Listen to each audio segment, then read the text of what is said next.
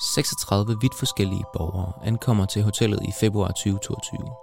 I fire weekender over de næste fem måneder skal de i fællesskab udvikle og formulere anbefalinger til Svendborg Byråd. Politikerne har valgt at spørge en borgersamling til råds, fordi de ikke selv har svaret. Det er en oldgammel metode brugt i en moderne kontekst.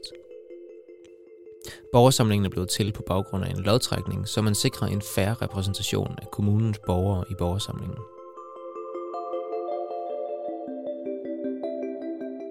Lyder det som en utopi, at politikerne beder borgerne om hjælp til at løse samfundets udfordringer.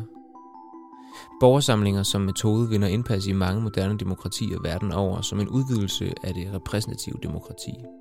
Og også i Danmark har nogle få kommuner turkastet sig ud i at forpligte sig på at handle på borgernes anbefalinger. Men hvorfor begynder politikerne at bruge den metode netop nu, og, og hvordan fungerer det overhovedet?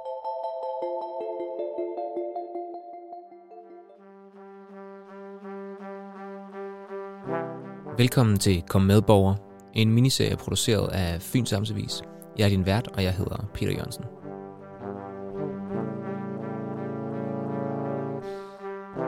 Igennem fire episoder vil vi snakke om, hvordan den demokratiske proces ser ud med udgangspunkt i Svendborg og det danske lokaldemokrati.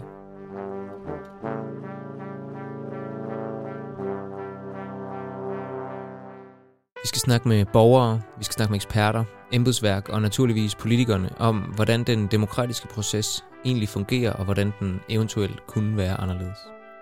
Vi undersøger, hvordan politikerne kan blive bedre til at lytte til borgernes stemmer, frem for at borgerne skal afgive deres stemmer til dem. Der er sket meget siden vores demokratiske system blev udviklet, og måske er det igen på tide at diskutere, hvordan lokaldemokratiet kan udvikle sig i takt med tiden.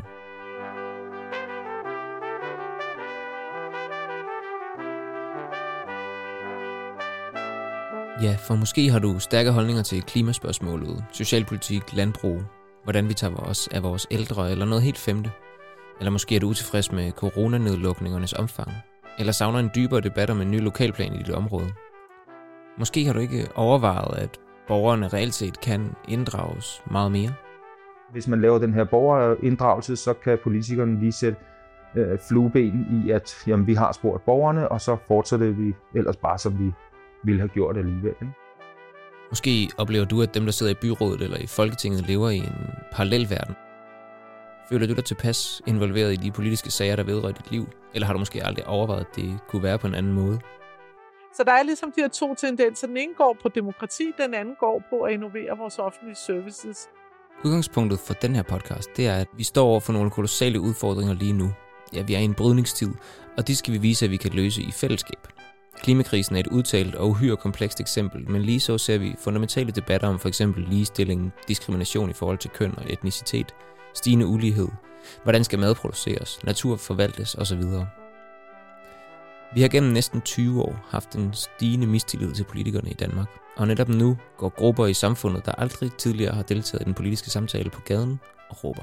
Altså, man, man forventer, at der er en tradition bag et parti, og, og folk spiller efter nogle spilleregler osv. Her har vi nogen, der ikke har været vant til at ligesom, spille efter, eller være en del af spillereglerne, og nu har de så fundet en eller anden form for protest. Der er hårdt brug for, at den demokratiske samtale bliver støvet af og opdateret og brugt netop nu. Så, hvis vi tror på demokratiet som model, så skal vi altså bevise, at det kan løse de her problemer. Nogle kræver kulturel omkalfatring, og andre kræver en hurtig handling nu. Men hvad er der af løsninger ude i verden? Igennem de næste fire afsnit dykker vi ind i dette spørgsmål med, hvilke erfaringer man har gjort sig andre steder, samt hvad mulighederne for politikerne konkret er i dag. Her i første afsnit skal vi se på, hvad forskningen siger om mulighederne for en ny proces. I episode 2 skal vi se på processen indefra, nemlig fra embedsværkets side. Episode 3 handler om processen udefra med borgernes briller på, og til slut i episode 4 skal vi snakke med politikerne om, hvordan fremtidens proces kommer til at se ud. Det er politikerne, der i sidste ende altid skal træffe beslutningerne, men det er et rigtig godt supplement. Hvert afsnit vil blive indledt, ligesom det her afsnit gjorde, med scener fra en fiktiv borgersamlingsproces. Generelt kommer vi til at tage udgangspunkt i tidligere cases fra Sydfyn, især processen omkring opsætning af vindmøller i kommunen vil skabe baggrundstæppet for vores diskussioner, og samtidig være en case, der rækker ud over Svendborg Kommunes grænser, er mange kommuner i dag står i lignende situationer i forhold til udrulning af klimapolitik og energianlæg.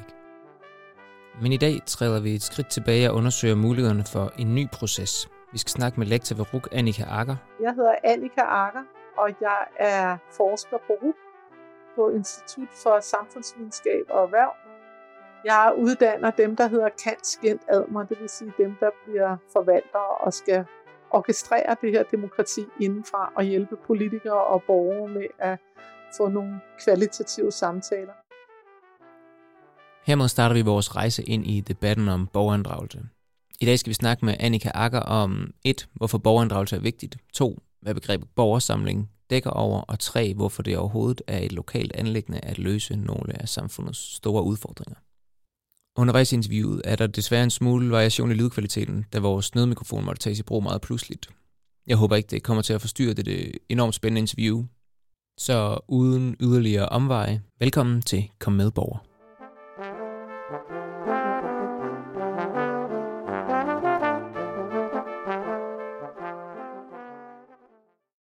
Den første episode af podcasten, den handler om, hvorfor borgerinddragelse er vigtigt, og hvorfor metoden borgersamling eller borgerting kan være relevant at, at snakke om. Men øh, allerførst så siger man jo, vi har jo det bedste system i, i verden. Øh, hvorfor, hvorfor er det relevant at øh, diskutere demokratiet netop nu, mener du? Bruge. det er der flere årsager til, og jeg vil sige, at man skal aldrig stille sig tilfreds. Vi har aldrig det bedste system, så er det som om, vi er færdige. Demokrati er noget, vi aldrig er færdige med, og det er hele tiden work in progress, og vi skal hele tiden forny det og justere det. Tænk bare, hvor hurtigt øh, teknologien og vores samfund har ændret sig på de sidste bare 20-30 år. Så vi er aldrig færdige med den her samtale om, hvordan vi styrer vores land, og hvordan vi vælger nogen til at træffe beslutninger på vores vegne. Det du spurgte om, det er så, hvorfor er det vigtigt netop nu? Det kan der være flere årsager til. Noget jeg selv hæfter mig ved, det er, at vi står med nogle store udfordringer, store komplekse udfordringer. Lige nu har vi en coronaepidemi, der gør, at vi skal træffe nogle kæmpe vigtige beslutninger med, hvordan skal vi begå os, skal vi have coronapas, hvem skal støtte osv. Men bag ved den coronaepidemi banker en kæmpe klimadagsorden på døren. Og der skal vi jo simpelthen til at tænke i, hvordan er det, vi lever vores liv? Hvordan er det, vi forbruger? Skal vi organisere os på nogle andre måder? Og vi så blandt andet med de gule veste i Frankrig, og vi så også nogle øh, vester, jeg kan ikke huske, om de var orange eller om de var gule i Italien, at når man træffer nogle beslutninger top-down for oven, uden at have nogle kvalificerede samtaler med borgere, altså at vi får nogle mere bottom-up orienterede øh, perspektiver ind i den dagsorden, jamen så skaber det enormt meget protest, og det skaber meget mistillid. Annika Akker nævner her to termer, bottom-up og top-down, der groft opdeler initiativer mellem, hvad der bliver besluttet ovenfra, ud fra et overordnet mål, altså top-down, og initiativer, der kommer nedefra med udgangspunkt i for eksempel borgernes viden og udfordringer, altså bottom-up. De gule veste refererer til en bevægelse i Frankrig, der netop demonstrerede mod top-down beslutninger, som ramte de fattigste borgere hårdest, fordi beslutningstagerne havde et overordnet mål, men ikke den detaljerede forståelse for, hvordan det ville påvirke den enkelte borger. Det ser vi også øh, altså nu mistillid mod vacciner i USA og andre steder. Så det er vigtigt, at vi har nogle steder, hvor vi har en god offentlig samtale. Og det er der, at borgerinddragelse kommer Kom, ind i billedet. Ja. Og borgerinddragelse er mange forskellige ting, og i mange forskellige formater.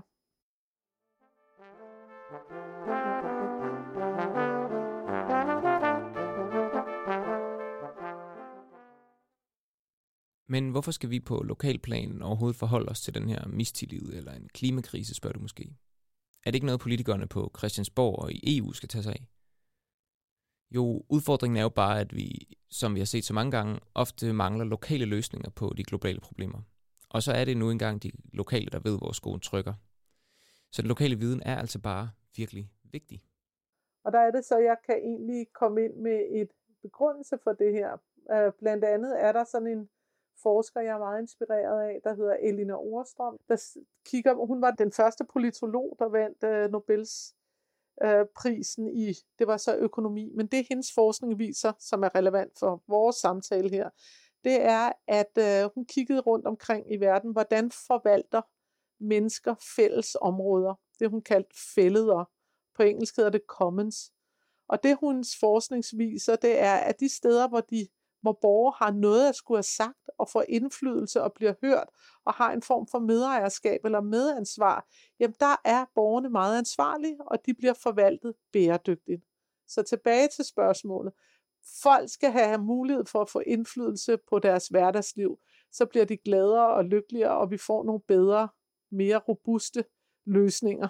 Når man ligesom kigger på demokratiinnovationer, et af de formater, der så dukker op, er, er det her format, som, som går under flere navne, men på dansk kan være borgerting eller borgersamlinger, ja. alt efter om det er nationalt eller kommunalt ofte. Mm-hmm. Uh, Citizens Assemblies på engelsk. Ja. Kan du ikke introducere os til, til det her, til det, til det format?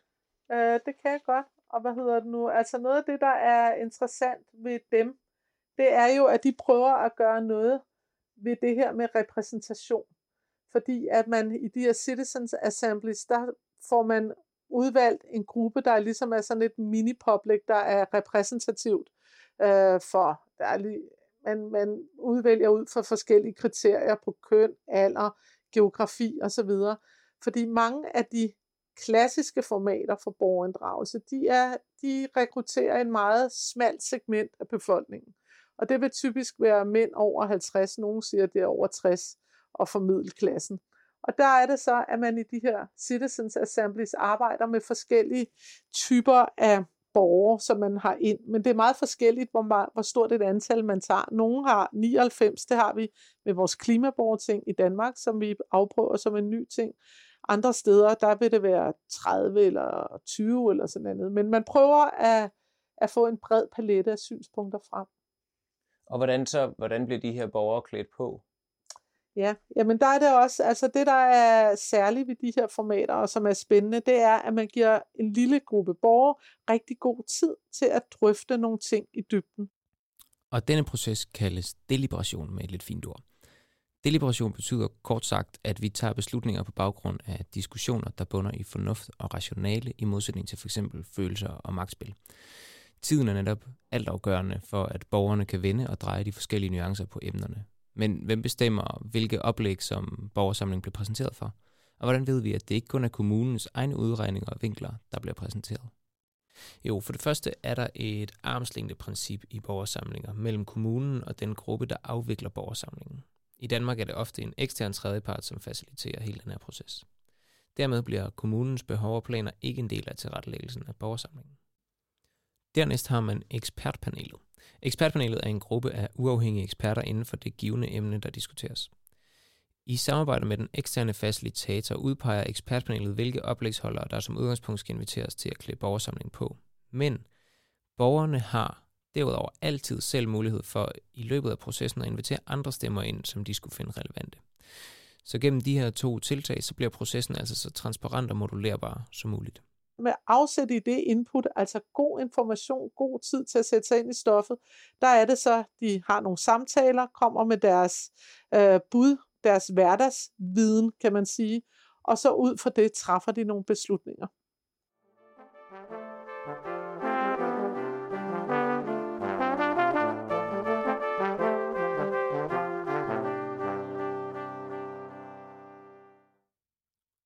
Og få lande har ifølge Annika Akker så mange veludviklede institutioner, hvor dagligdagsdemokrati er en fuldstændig naturlig del af hverdagen, som vi har i Danmark. Almene boligområder, sportsforeninger, skolebestyrelser osv. Danmark har en stærk historik fra blandt andet den grundviske højskoletradition, hvor bønderne fra 1800-tallet meget forsimplet fik tro og mod til at deltage i demokratiet gennem forskellige folkeoplysende institutioner. Så vi har en, øh, en historik, der også har betydning for, hvordan det er, at vi styrer vores samfund i dag.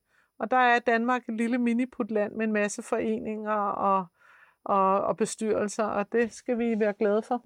Og, og øh, nu er det jo ikke nogen hemmelighed, at, at hvad siger man, som du også nævnte selv tidligere, der er nogle globale dagsordner og, nogle, og nationale dagsordner, som også banker på i kommunerne. Der er rigtig mange kommuner, som, som også står i i for eksempel over for en vindmølleopsætning eller en klimapolitik, som, som der stilles høje krav til. Mm. Øhm, er borgersamlinger som format, kan man sige noget om, er de relevante i den her sammenhæng, og eventuelt hvorfor? Jamen, jeg, øh, jeg synes, at det er relevant hele tiden, som jeg har indledt med at sige, også at arbejde med vores demokrati og udvikle forskellige formater for inddragelse, altså de her demokratiske innovationer. Og man kan sige, at de forskellige typer af innovationer har deres styrker og har deres øh, svagheder. Man kan sige, at en, en kritik af borgersamlinger, det vil nogen kunne sige, ja, så er der et vist lille antal borgere, der bliver meget øh, indsigtsfulde og får en masse viden. Men hvad med alle os andre? Er det så særligt demokratisk, og hvorfor skal vi lige lytte på dem, når de ikke er til valg? Det er jo det er politikerne, som ligesom skal træffe de langsigtede beslutninger, og det er dem, der er til valg.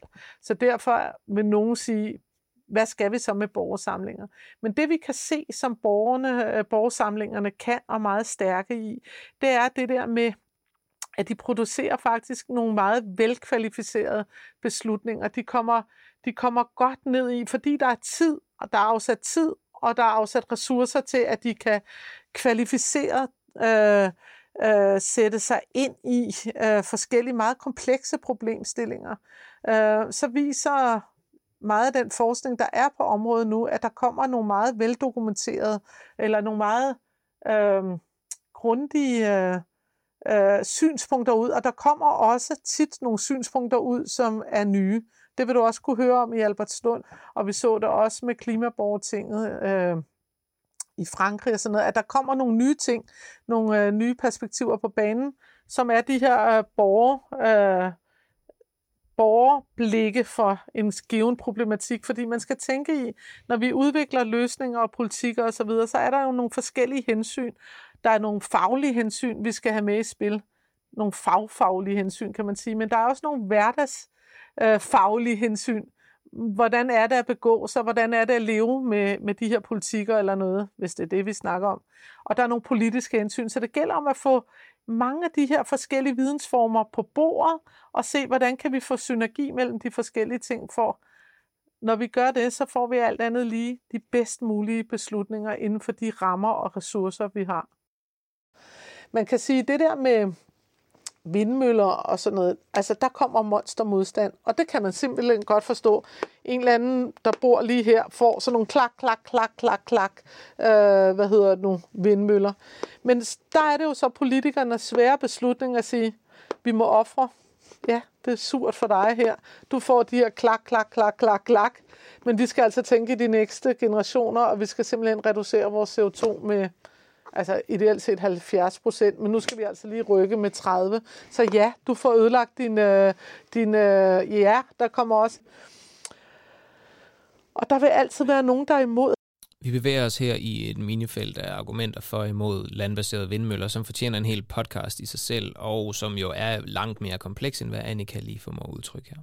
Men denne podcast fokuserer på, hvad borgersamlinger og borgerinddragelser som format kan byde ind med, og her er Annika Akkers pointe bare virkelig vigtig. Politiske beslutninger er ikke bare at afdække fakta og teknikaliteter og så tage, citat, den bedste beslutning. Nej, vores politikere de skal jo også vægte etiske dilemmaer i komplekse situationer. Og spørgsmålet er så, om vores politikere er bedre stillet med en dybtegående og bredt repræsenteret demokratisk debat fra deres egne borgere i ryggen. Jeg vil sige, det giver alt andet lige et ret godt rygstød for politikerne til at træffe nogle af de svære beslutninger. Det vil jeg sige ja til, faktisk. Ja, Jamen det synes jeg, det, kan, det får der alt andet lige noget momentum. Selv hvis borgersamlingerne formår at præsentere og belyse emnerne med alle teknikaliteter og klæde borgerne på med alle nuancer, så kommer vi bare ikke frem til den rigtige løsning. Så efter alle tekniske diskussioner står vi stadig over for en vægtning af behov og værdi. Og her vil en borgersamling så give mikrofonen til ganske almindelige borgere, der er uden for det politiske magtspil, så spørgsmålet bliver, hvad er rent faktisk vigtigst for Svendborgs borgere? Hvad skal prioriteres? Hvis man har en folkelig legitimitet i form af en repræsentativ borgersamling i ryggen, er politikerne så bedre klædt på til at tage de her beslutninger. Ja, det vil jeg, det vil jeg egentlig, øh, selvom jeg hader at udtale mig kategorisk og alt sådan noget, og jeg udtaler mig ikke kategorisk her, men jeg vil sige alt andet lige, så giver det da et rygstød, som jeg siger, eller et momentum, at man har haft en meget bred gruppe, sammensat gruppe i et borgerting til at drøfte med god tid og god information netop nuancerne og de svære trade-offs i det her det giver da et bedre rygstød for politikerne til at træffe nogle modige beslutninger. Derfor taler det for, at det kan være et rigtig fint supplement til det repræsentative demokrati. Det er politikerne, der i sidste ende altid skal træffe beslutningerne, men det er et rigtig godt supplement.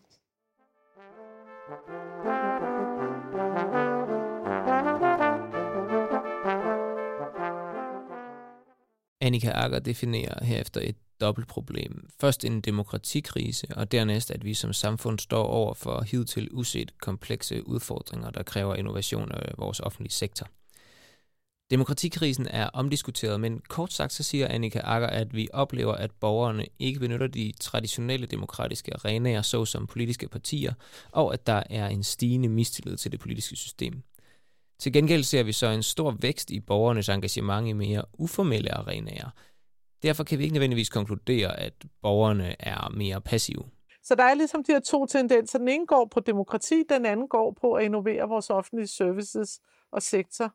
Og de to tendenser til sammen gør, at vi i de her år ser et, et eksperimentarium af forskellige formater og måder at have en offentlig samtale på og involvere borgere på. Og det er jo bare herligt, synes jeg. Jeg synes også, det handler meget om, hvad er det for en, øh, et narrativ eller en diskurs, vi putter det her ind i. Jeg, jeg synes, at ret mange unge mennesker er engageret bare på nogle helt andre måder. Altså, så der sker nogen, og jeg synes, at vi skal tale os op, og vi skal ikke tale politikerne og det der ned.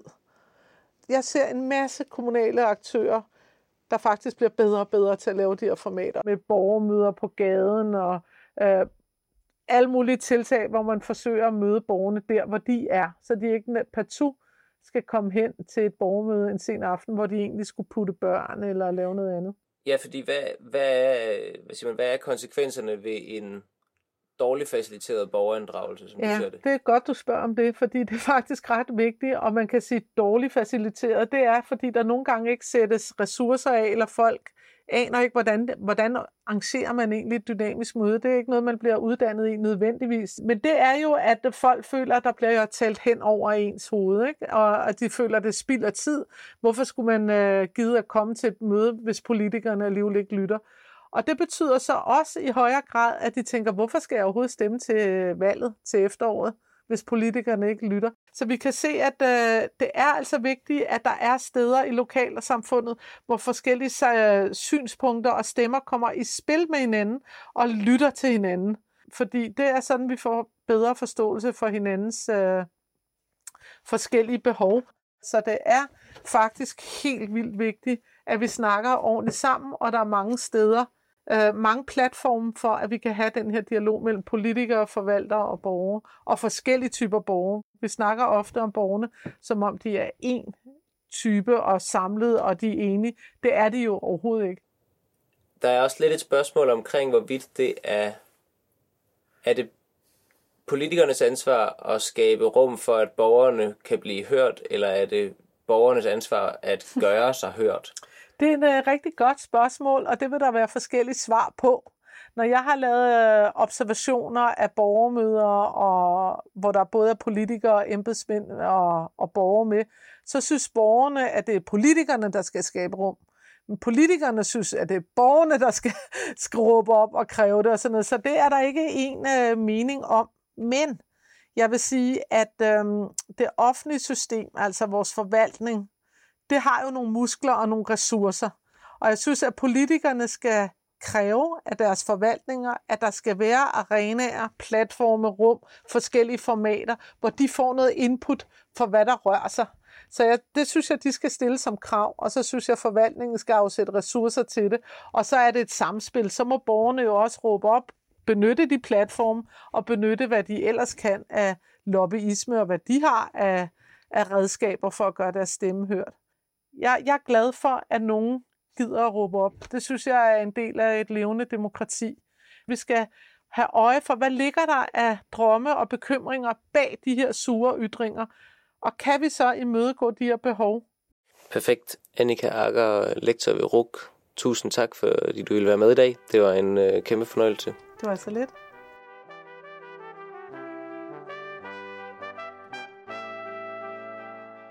Det var dagens episode, en ny proces, og øh, dermed fik vi skudt miniserien i gang. Vi er blevet klogere på, hvordan borgerinddragelse kan bruges som værktøj mod nogle af de største udfordringer i vores samfund. hvordan lokalsamfundets demokratiske institutioner kan afhjælpe en øget politisk apati, samt hvordan borgersamlinger som metode inden for borgerinddragelse kan skabe et repræsentativt udsnit af borgerne til at diskutere komplekse sager og dermed høre både borgerperspektiv og få unikke løsninger på bordet, som borgerne kommer med. I næste episode skal det handle om processen indefra. Hvordan ser borgerinddragelse ud fra kommunens side af bordet? Vi snakker med forskellige embedsfolk, der hver især byder ind med vigtige stemmer i denne debat. Så tak fordi du lyttede med til dette afsnit af miniserien Kom med borger. Programmet er en produktion af Fyns Amtsvis. Optagelse, research, klipning og redigering af mig, jeg hedder Peter Jørgensen. Min redaktør er Andreas Fro. Vi brugte lyd fra Deadline på DR, og tak til Emily A. Sprague og The Westerlies for musik, og kæmpe tak til dagens gæst, Annika Akker. Vi lyttes ved. Kom medborger. Den er faktisk, den leger med det der ord at være medborger, som er en aktiv, en aktiv rolle.